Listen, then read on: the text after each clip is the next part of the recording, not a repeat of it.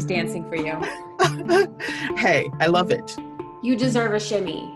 I, it, what about some jazz hands? I'm just oh, saying. girl. it's so good to see you. It's good to see you. Oh, she's got her coffee. We're good to go. Coffee talk. It, it wasn't going to work this morning if I didn't. That's for sure. It's number two, by the way, just saying, because this is a baby cup. The real cups are in the dishwasher, and I ain't ran it because social distancing. That's my story. I'm sticking to it. That's good. That's good. I guess we should say why Latoya is here. We have a guest with us today. Did you want to introduce her, Amy? Yes. So I met Latoya several years back after overhearing in another room that she did all this stuff. And you know, like when you hear someone who might be better than you, there's that initial feeling of like, oh, whatever. but I have learned to take the uh, whatever and turn it into I must know her, I must learn from her, I must be her. I went over and I was like, hi, be my friend. And that's the story. and she said, okay. Yeah, she was like, okay, I will do charity. I will. Do let's not let's just go ahead and get the the truth out. I make friends like a five year old it doesn't require you to do or be anything except for who you are. So if you want to be friends i'm game. And we met through a, a mutual friend and uh, who happens to be a romantic. So when i actually met the amy in person that she actually existed i was like yeah we're gonna be friends girl. Come on let's do it. Lovely. I love it. Well, Latoya is a very experienced leader who's been working in the B2B, the business to business sector for many, many years. And she serves on the Florida Consortium of Metropolitan Research University's leadership team. Woo! yeah. Mm-mm. sounds impressive doesn't it And she's traveled all over the world teaching people about remote teams, business communication, social selling, women in technology. And she's a finance expert too. She's she she does it all. You do it all. Where have you not been? Antarctica? No, I'm just kidding. I'm kidding. There- there's some penguins you need to teach. like I like the penguin situation. That's a very warm welcome. I, I don't consider myself necessarily an expert, but I am passionate about finances and in particular uh, financial well-being, especially for women. You know, this being passionate about finances for women doesn't always work out well because, you know, sometimes women aren't really all that interested in having conversations and Mhm. nothing like clearing a, a cocktail party like little group talk like hey so what's your stock portfolio look like? And those women don't want to talk about it. I think talking about money, and Amy and I have talked about this already, is one of those things that can so quickly turn to shame, where people judge themselves and in some cases maybe judge others too, right? Why do you think people don't want to talk about money, Latoya? if you don't have any that's a that's a, a you're starting sort of with a deficiency mindset i think that that sometimes can be a barrier um, because unless you're independently wealthy or inherited money from your family we all start like sort of uh, we all have a starting point and i think especially in western culture we have done one or two things really badly. We've told people that money is bad Mhm. and at the same time we've told money people money's awesome. Let's like admire the kardashians because their life is real.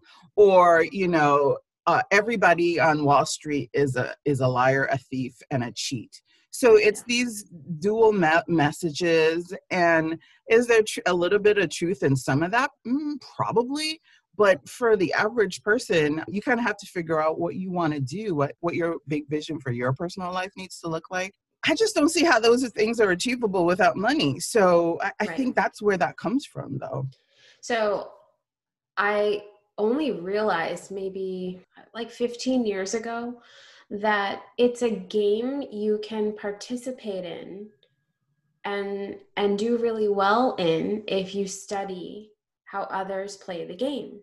So it's like when I learned how to play chess, I was a very little kid and I would just watch my dad play and I needed to play in a controlled environment before I could play against other people.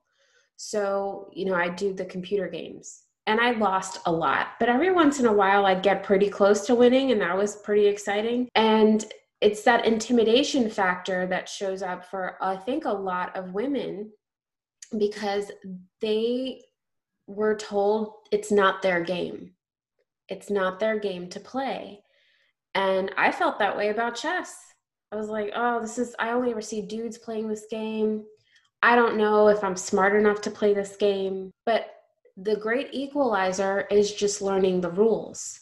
And just because you don't have the game or you don't have enough to play the game, there's nothing that says you can't learn the rules so that when you're ready to, you can jump in.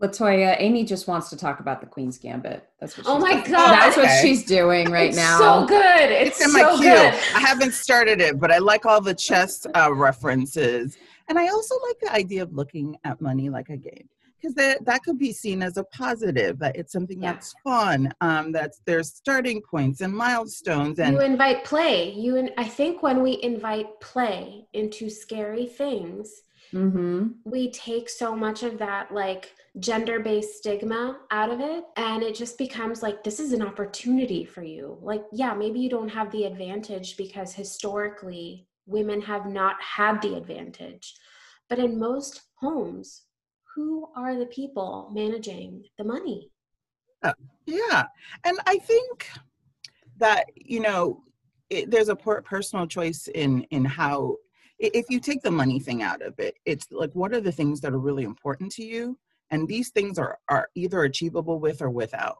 And I think it's sort of being really intentional about what that means and what I have to do to try to get there. Uh, you know, without that sort of intentionality about it, it doesn't work. And so i'll say like i, I love to t- like air my la- dirty laundry about my personal finances because i didn't come at, at it through like my parents. I'm a first generation college graduate and i come from a family of small like small business owners so very entrepreneurial. People that had small shops or had been in shipping and and you know real estate um but again not super fancy or anything just you know things where you could sort of have a life for yourself. And even with that i still made a bunch of decisions that just made it kind of getting to this vision that i have for my life a little bit harder. So i had a lot of student loans. Even when i got like my big first big girl job i didn't Mm. make a plan to start paying them down. As a matter of fact i went in the absolute opposite direction and i'm like like it's time to live the fabulous life and flossy flossy and buy all the things and the purses and yeah y'all are going to uh paris i'm coming too where we staying and so it was unfortunately for me tw- when I, I um I had sort of this vision I was going to marry this man and it didn't work out.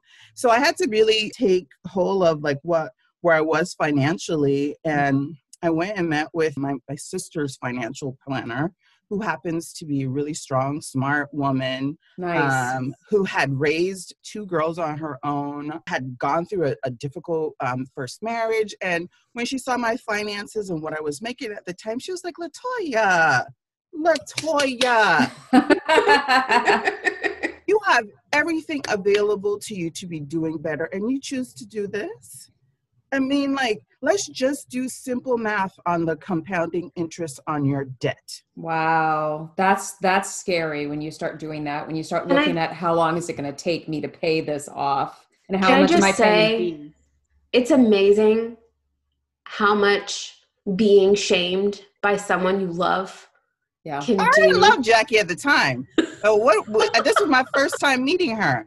I oh, do even believe- better. I do better. believe though that you know she had she saw some of herself in me, Yeah. and like she sort of put aside what a typical financial planner would do, and because she had had a at, at that time I think maybe five or six years she had been working with my sister. She she just didn't want to see women do what I was doing, which is avoiding it not doing the bare minimum and not being able to kind of be really uh, cognizant of what you were doing. And I was interviewing financial planners, by the way. So it, uh, that conversation led to some crying in the parking lot. And I didn't hire her because I was mad. Um, and then I went out and I did hire another financial planner to this day. And now I'm not really happy with him. And I'm just write, writing out the clock and hope, waiting for us our agreement to end. But he better be listening. I hope he isn't because I don't really want to talk to him. Um, and, and not and and to be clear, it isn't because he did anything bad. It's that you know they're financial planners and then they're financial planners. He mm-hmm. is more. He's the kind that you hear about more often than than not. The people that sell you things or give mm. you advice based on what will help their margins and a little less on yours. But anyway, sure. that conversation with her put in a fire in me. And I went from having, I think I had, when I moved to Florida, I had like, I don't know, some ridiculous number, like 60 plus $8,000 or something like that in student loan. Um, and because I had decided I wanted to live the fabulous life, I went out and bought a car, and not just a functional one, but a nice one. I had been stacking consumer debt because I was doing all these things. And so Uh, but if you do the math, that's a lot of money that I had yeah. in debt. And I just got to about the business of it. I was just like, well, I can do anything. I can learn, just like I learned these sort of habits and I make these decisions.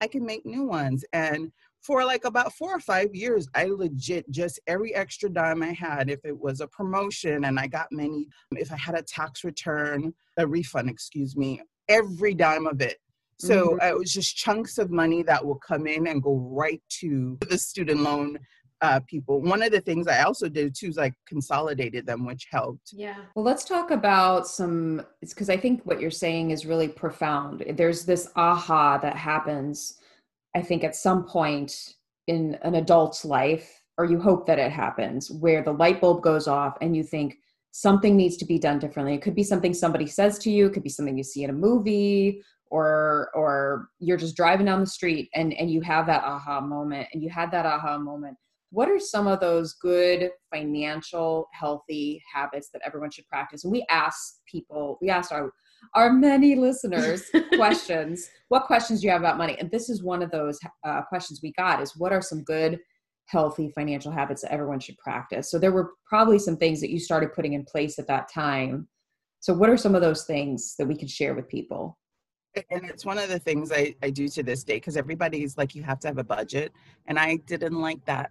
I still to this day don't stay within a budget but i have specific financial thresholds.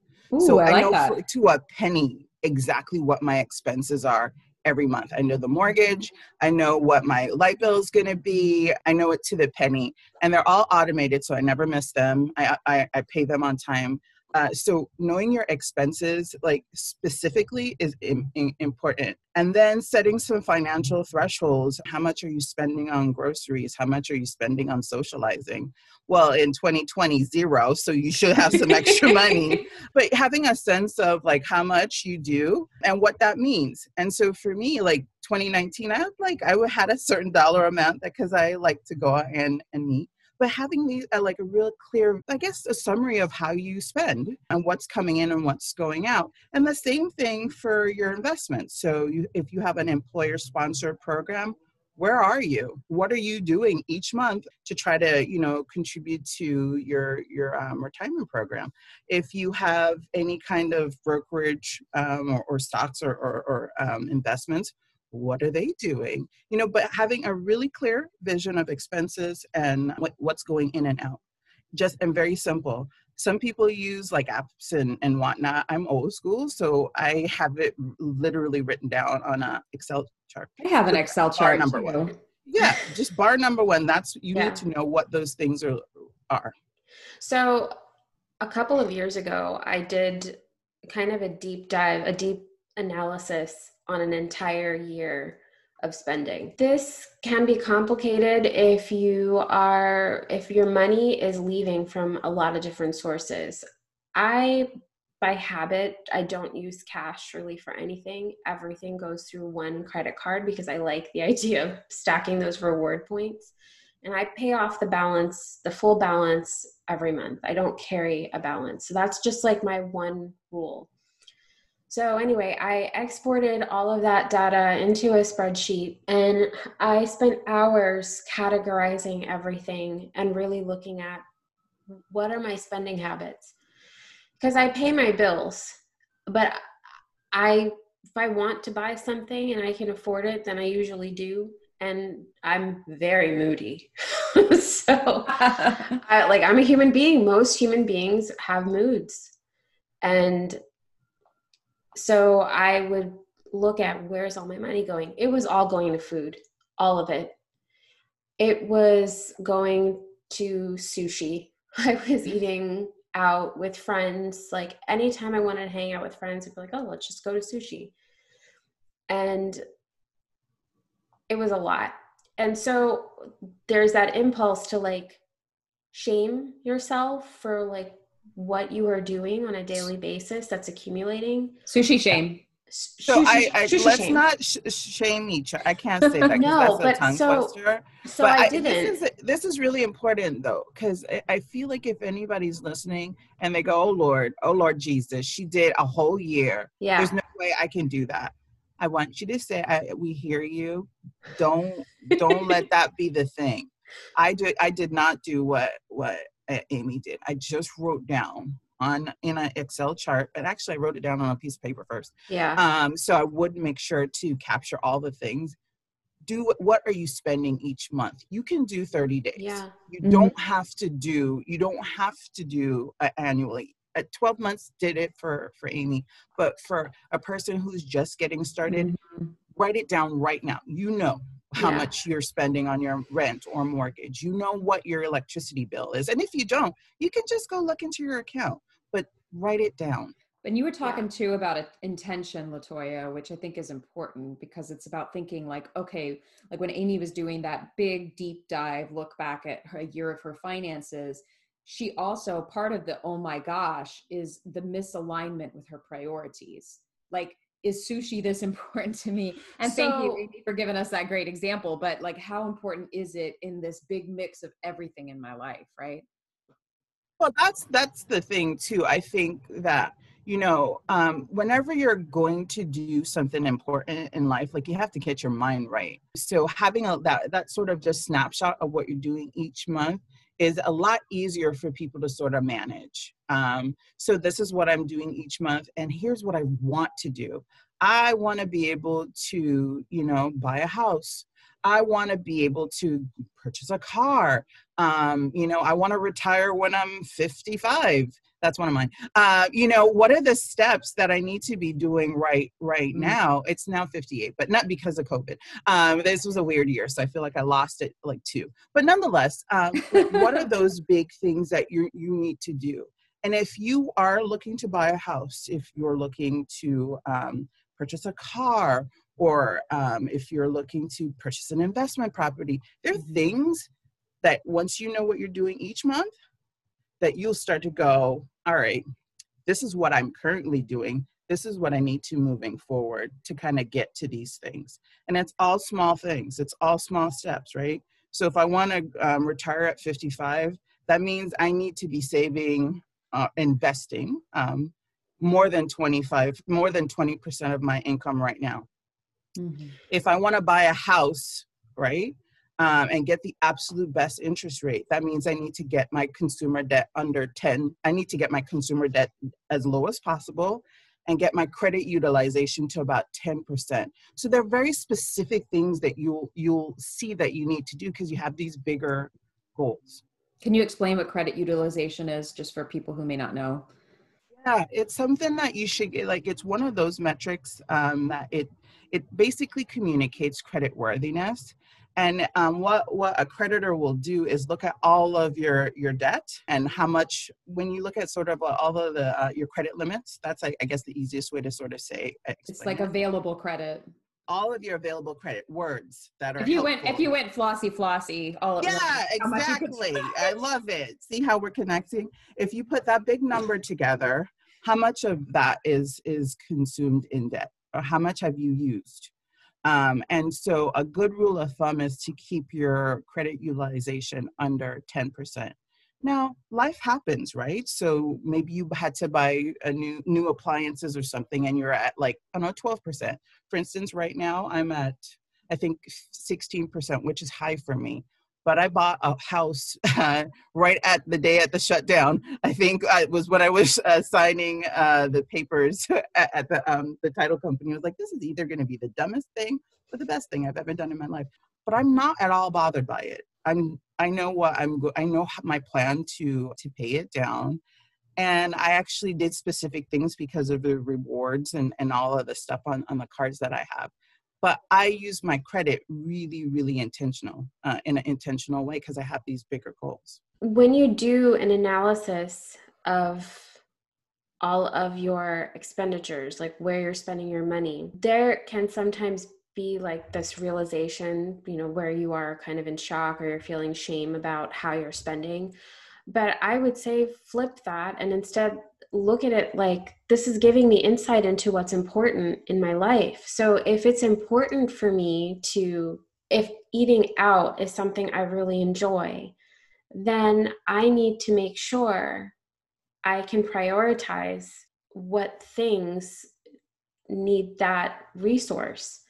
And if it means getting a second job or getting a side hustle or something else so that you can still enjoy those things while also keeping, like, people think you can't enjoy nice things if you are saving for a big thing. Like, there's this deprivation feeling. It's like being on a diet, like being on a financial diet you can eat whatever you want if you are exercising in the way your body needs and you're supplementing or you know, supplementing yourself with whatever activity will help you not you know be unhealthy whether that's vitamins or exercise or whatever. I think the same thing is true with spending. If you have a lifestyle that you want to maintain you need to bring in additional income in order it's intentional too. Right because if it's intentional. Yeah i think that's the thing that's really important. If you see that you spend a lot eating out and going for drinks and stuff that may mean something to you and it may be well very important. Like i don't want to not hang out with my friends. I have a job where i work from home uh, so i don't get to get out a lot. This is the one time a week or twice a week that i get to go out and socialize and that just means but if you know what your expenses are it means that you can be really like sharp on where you you know how much you spend on all these things because you have a, a, a socializing threshold that you want to kind of stay within um, because it's important. So uh, it's really uh, this idea of shaming uh, is is really important but it can be debilitating if you're not really careful about it. And actually, you know, one of the things that uh, I think has been really helpful is that I talk to anybody who's open to talking about money. It's one of the things that over the last several years, as I was really working on my debt and sort of making some intentional steps, that's been helpful. And a good friend of mine um, referred, uh, recommended a book, and it's called the Tra- the Trance of Scarcity. And that book, in and of itself, has been more transformative in terms of my financial well being than any like personal finance book.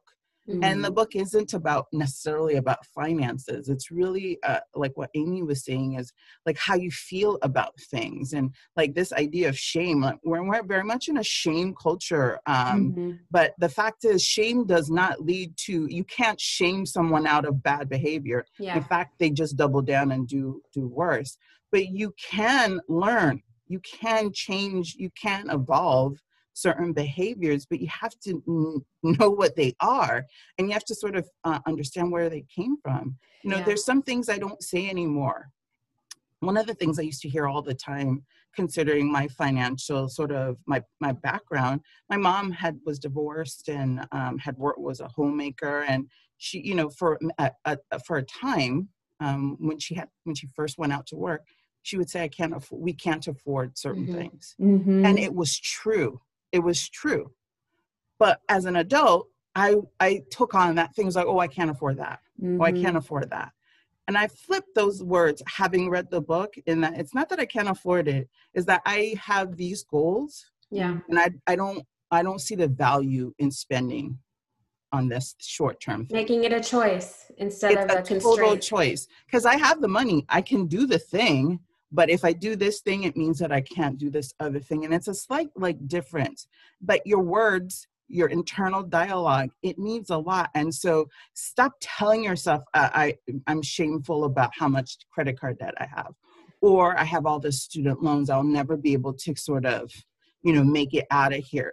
It, it's a slight it's a mindset um well shift. it's it's true and it's amazing how in our culture we make money mean something else like you were talking about the kardashians earlier if I have this, if I have that, then that must mean I am this. Like I ha- I've heard so many times like I am poor rather than I feel poor. Like that's a very slight shift, but it at least starts to separate you from that is not your identity. That is not who you are.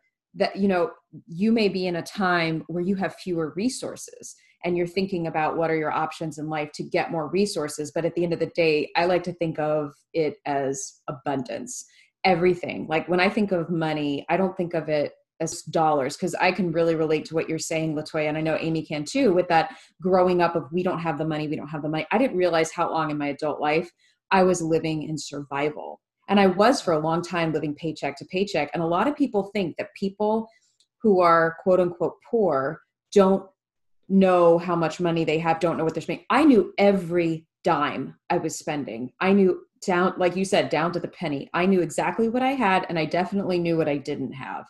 And so sometimes that would lead me to spend money i didn't have in order to feel better about myself. And then of course the shame would follow right? It took me years before i actually sat down did what amy did similar thing and actually looked at my con- like total here's what i owe and here's what i'm spending it on and i went through years years of credit card receipts and it was it was the biggest wake up call I ever had. And I went to the opposite end. I became monkish in my behavior, where it was like, I'm not buying anything, I'm not doing anything.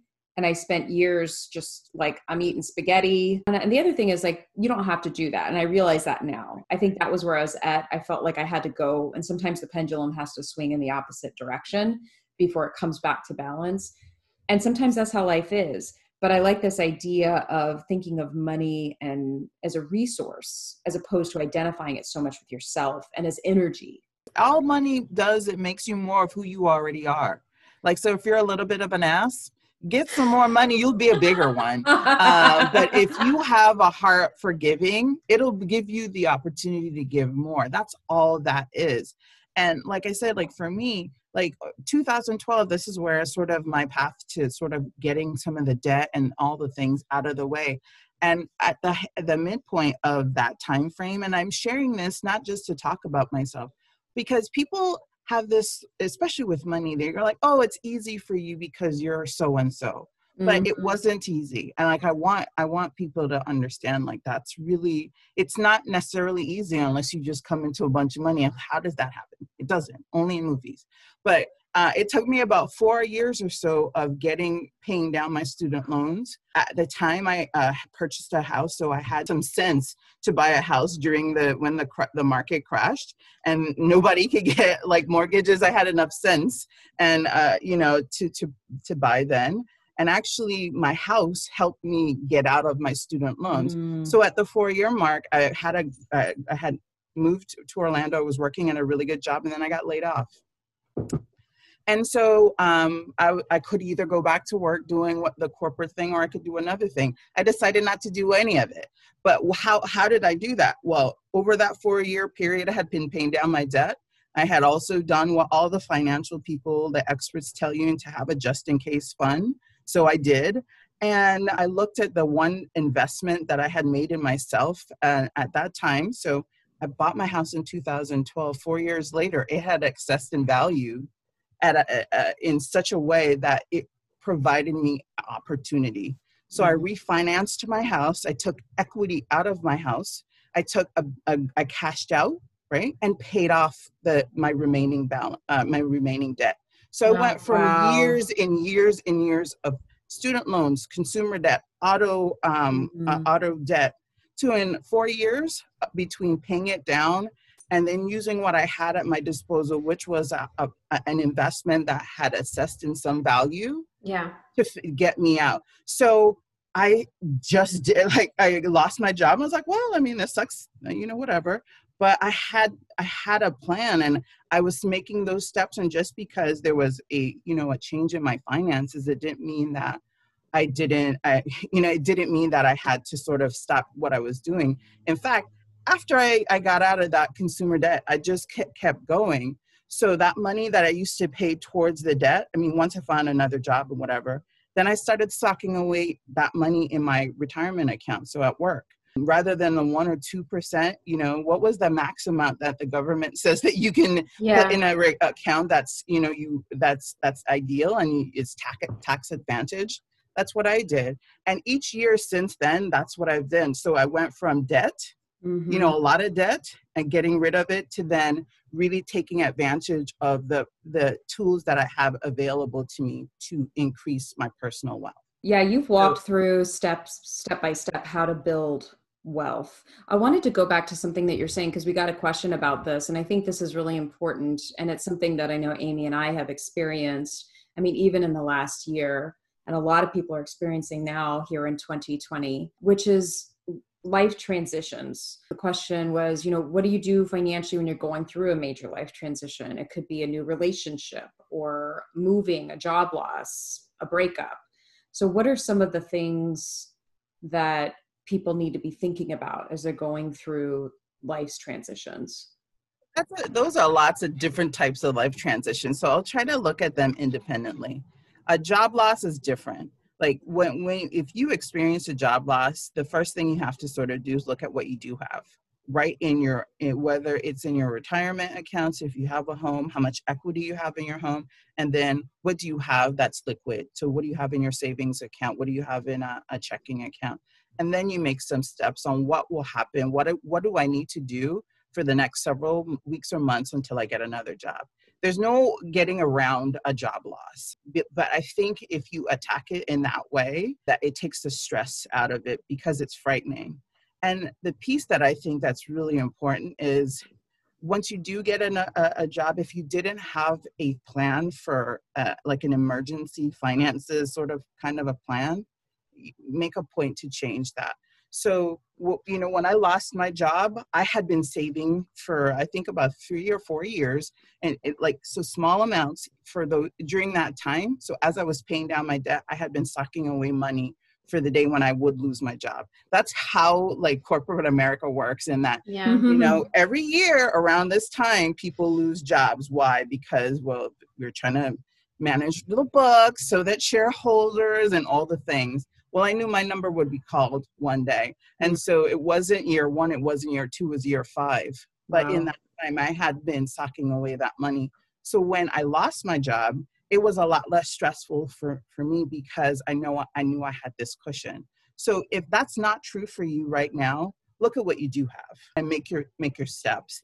And tell yourself if i have an apartment or if i have a house if i have an extra room that's an opportunity for maybe to for me to, for my short term to maybe get a roommate so I can reduce my expenses. You can do things, and would they be things that you would do in normal circumstances? So if you had a full time job, maybe not. But during this period, you can do them so that it's less stressful and that you can write it out because you will get out of it. It's this is a moment in, in time and you have to kind of think about it that way. Now, so for divorce, also a very different type of transition, right? To me, this is a lot of times when women really get down on themselves. And if this is you, I'm sorry uh, that you're going through a really um, difficult time because nobody ever gets married and, and thinks they're going to get yeah. divorced. But it's the same thing, I hate to say, as in between, you know, mourning the loss of, uh, of a partner, you still have to go see where you are. What debt yeah. do you have individually and together what tools you have in your arsenal that you can sort of grow that's solely yours?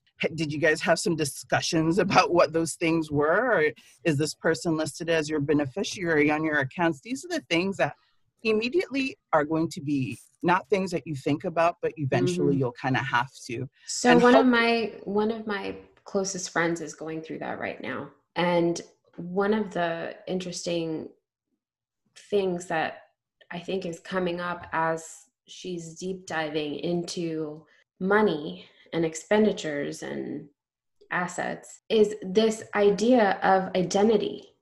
You have an identity when you are in that kind of a relationship and when you come out of it it changes. So some of the things you acquire during that time may not be part of your identity. And it really is a question of who are you? Who do you want to be? And do these things reflect that? And if they don't that could be an opportunity to let go of some things and accumulate more in resources. But so you have to you have to do the the the, the tiny bit of work. And you know yeah. if you need help like you know that's the time to sort of you know get a friend or somebody to help you kind of walk through it because a divorce is a different type of transition. It's a moment in time and you can learn from this particular case uh, and move forward that's the thing to me that's so important and in these times when everything seems like it's just impossible like everything is coming at you the universe provides but you have to sort of you know throw up that flare and and mm-hmm. uh, take some steps forward and people will show up for you unless you're a trash human in which case i'm sorry but no. um, well what about you know like we see these romantic ro- oh lord let me just can we get to that part rom com is the most ridiculous thing. Like, oh, like a new relationship. So you know what? We we all booed up now. Like everything's like let the sunshine come in. I'm rolling in it. Woo! What? In 2020, really? No. You can have met the man or woman of your dreams, and your financial situation um, is still your financial yes, situation. Yeah. Yes. Thank you for saying so that. If you are, if you've met a partner, and a partner is more, it has a lot of, you know, things. That's something to be to really be happy about. Um, but you need to still, as a woman, I'm speaking specifically to women, know your personal financial yeah. goals. Know what your financial situation is with or without this person. In fact, at this side of life, I'm like, he cute and all, but I don't know if he fits my vision. You know yeah. what I'm saying? That's I love how, that. That's how different things are. And remember, I started down this road at the end of what was a bad, yeah. what was what I thought my life was going to be. I, I, I am in Orlando because I thought I was marrying a man. We were moving here. I'm still here. The man is not in Orlando. Wow. And so I want people to understand you can you can come out of a situation and come out on the other side, but you have to sort of mm-hmm. um, take some steps. So if you're going into a new situation, it's important to have a, a clear vision of what your finances are without this person. A question. So do you feel it would be like what's your feeling about learning about financial wellness? Do you think it's one of those things where you need an accountability buddy or maybe someone that you can? I think that it depends on the person. It really does depend on the person. But I also want to say one thing about a transition because I feel like there might be somebody getting into a situation with a man right now, and, and there's like she didn't answer the question. Um, mm-hmm. It's important in relationships to talk about money. Yeah mm. and to understand sort of that person's like perspective on spending or investing because that uh, you have to you know how they say opposites attract yeah. money opposites do not stay together and so mm. you have to really understand what that person's um, perspective is on money and approach to money and get real about it um, and if you don't do that um, well, God bless you. One, because I didn't tell you, but you do. Well, you know, you talk about money, and I think a lot of people say that they, you know, they fight about money and they break up over money, but really, money is just, it's like a symbol of something else. It's like how you set intentions, how you communicate, how you think about yourself. And I think behaviors too. Yes. Yes. Like, you absolutely. know, like certain behaviors show are con- consistent so if you're a person that overindulges, you may overindulge in food. You may overindulge in um, in how you spend. Um, and then when you try to partner with a person that has a much more balanced life, mm-hmm. those things are completely in misalignment. Mm-hmm. And now I'm not saying that you need to like, okay, cute guy, We've been going out. We've been seeing each other. We understand each other. We dig in each other. This is not the time where you pull out a notebook and start writing down. So, what is your perspective on 401ks? That's not what I'm talking about. It's more of having discussions on like how, that really communicate how you relate to money, how you relate to spending or to investing. And those things come over time, but you have to have the conversations. A lot of people get into relationships, stay, and never have these conversations. Mm-hmm. And for men too that are listening, I think there sometimes sometimes men can get in this cycle of purchasing things, buying things, impressing, and then not actually looking at can I afford this? What why am I actually doing all this? Is is this even this person's love language? Is this communicating that love? Are they receiving it in that way? Or that you know sometimes in our society like we put a lot of pressure on men like somehow they're just like the wizard of oz with money. They just know all the things. And some are very good um, eh, because they've had whether it's exposure or some experience but some are learning just like women are. Their partners are and but you can be honest about that stuff but you you have to have the conversation yeah so it's it's important like to me like partnerships that's what modern relationships the ones that are thriving they're partnerships both parties have sort of negotiated what roles they're going to play and their approaches in, in, in those partnerships. So you got to do those things. We got a question. You mentioned stocks and portfolio and investment and retirement. This idea of investment. I know some people who are listening might be thinking, I don't have anything to invest or I don't know how to do that. How important is it to to be investing and, and how does someone do that? You know, it's, in, it's incredibly important uh, I wish somebody would have told me at 18 what I know now at, at not 18. you can send yourself um, back in time in the DeLorean. Yeah, I wish I would have known now because, but it's okay. Uh, investing is important, but you know, a lot of times people think investing means the stock market, and that's also true. But the question is uh, how important is investing. So I just want to be clear: it's incredible you know i used to have this thought process then that you know you should save but my current thought process is the only point of saving is to invest so i sock away that small bits of money each month towards investing and it's important because i have these big goals so it's incredibly important and saving isn't uh, enough I want to be like super clear. It's not it's not enough to just sock away hundreds and thousands of dollars in a savings account. That's not what you should be doing.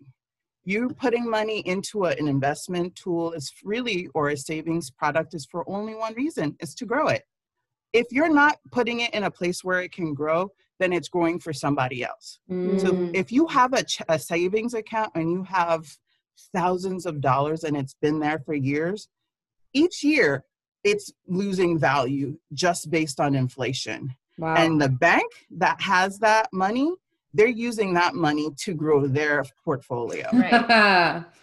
that, and that that's not debatable. That's just simple that's math. Fact. So what you do with your money is really important. I have a, an investment account, um, but I didn't start there in 2012. So I mentioned before, like it took me several years to sort of pay down my debt and sock away that emergency fund. Well, right around that time, I had I had uh, you know I've really been you know building my community here in, in Central Florida, and you know women have this thing in that we find each other, like minds find each other, and so I started this like secret Facebook group where it, which Amy's a part of. Uh, all we do is talk about money, so it's credit card debt, it's your retirement for portfolios, all the things. And within that group spawned a small group, an investment group. And so for about two years, that group, we meet and we talk and we use specific principles uh, as we're building our investment portfolio. So mm-hmm. we're in mm. an investment group, uh, and that group has a portfolio of stocks. And wow. now I have my own uh, brokerage account that and because we've vetted the the stocks we've vetted the companies actually i should say because we're investing in companies not just stocks we believe in these companies we believe in their product portfolio we believe that as shareholders they gonna make us some money I and love so we that. buy the stock. So uh, for about two years, we've been in this group together. It took me four years or so to get rid of my debt, and then in two years, I started in that two-year period. I invested more aggressively in my employer-sponsored programs, right? So my 403b, because I work for uh, in higher education, and then at the same time, so a very short time after, I started really putting money into a brokerage account with my um, with my group members. Mm-hmm. So that was two years in, and so is my investment portfolio doing great? Yeah, girls, I'm happy. like you know, the this whole shutdown, um, the the craziness in the market where it's been up one day and down another.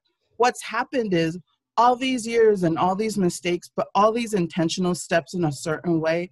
Now I have education. Now I have experience. Now I have a community where we're talking about these things. And so mm. a dip in the market when everything is red is an opportunity for opportunity, me to go into my yeah. little bro- brokerage account and pick up 50 shares of this or 20 shares of that. Yeah. And so I buy on when when things are on sale now, yeah. That's the day when the market has been in the pooper for me. Not what's at the coach um, store, which it used to be. Yeah. You see the difference? Yeah. But it didn't, it wasn't it's shopping. Over, it's shopping. It wasn't overnight. I still shop now, don't get me wrong. Yeah. But I don't put as much emphasis or as much time in in in retail like therapy because I have some so I've made some decisions mm-hmm. in, in, in my life It's been the course of really making some intentional steps.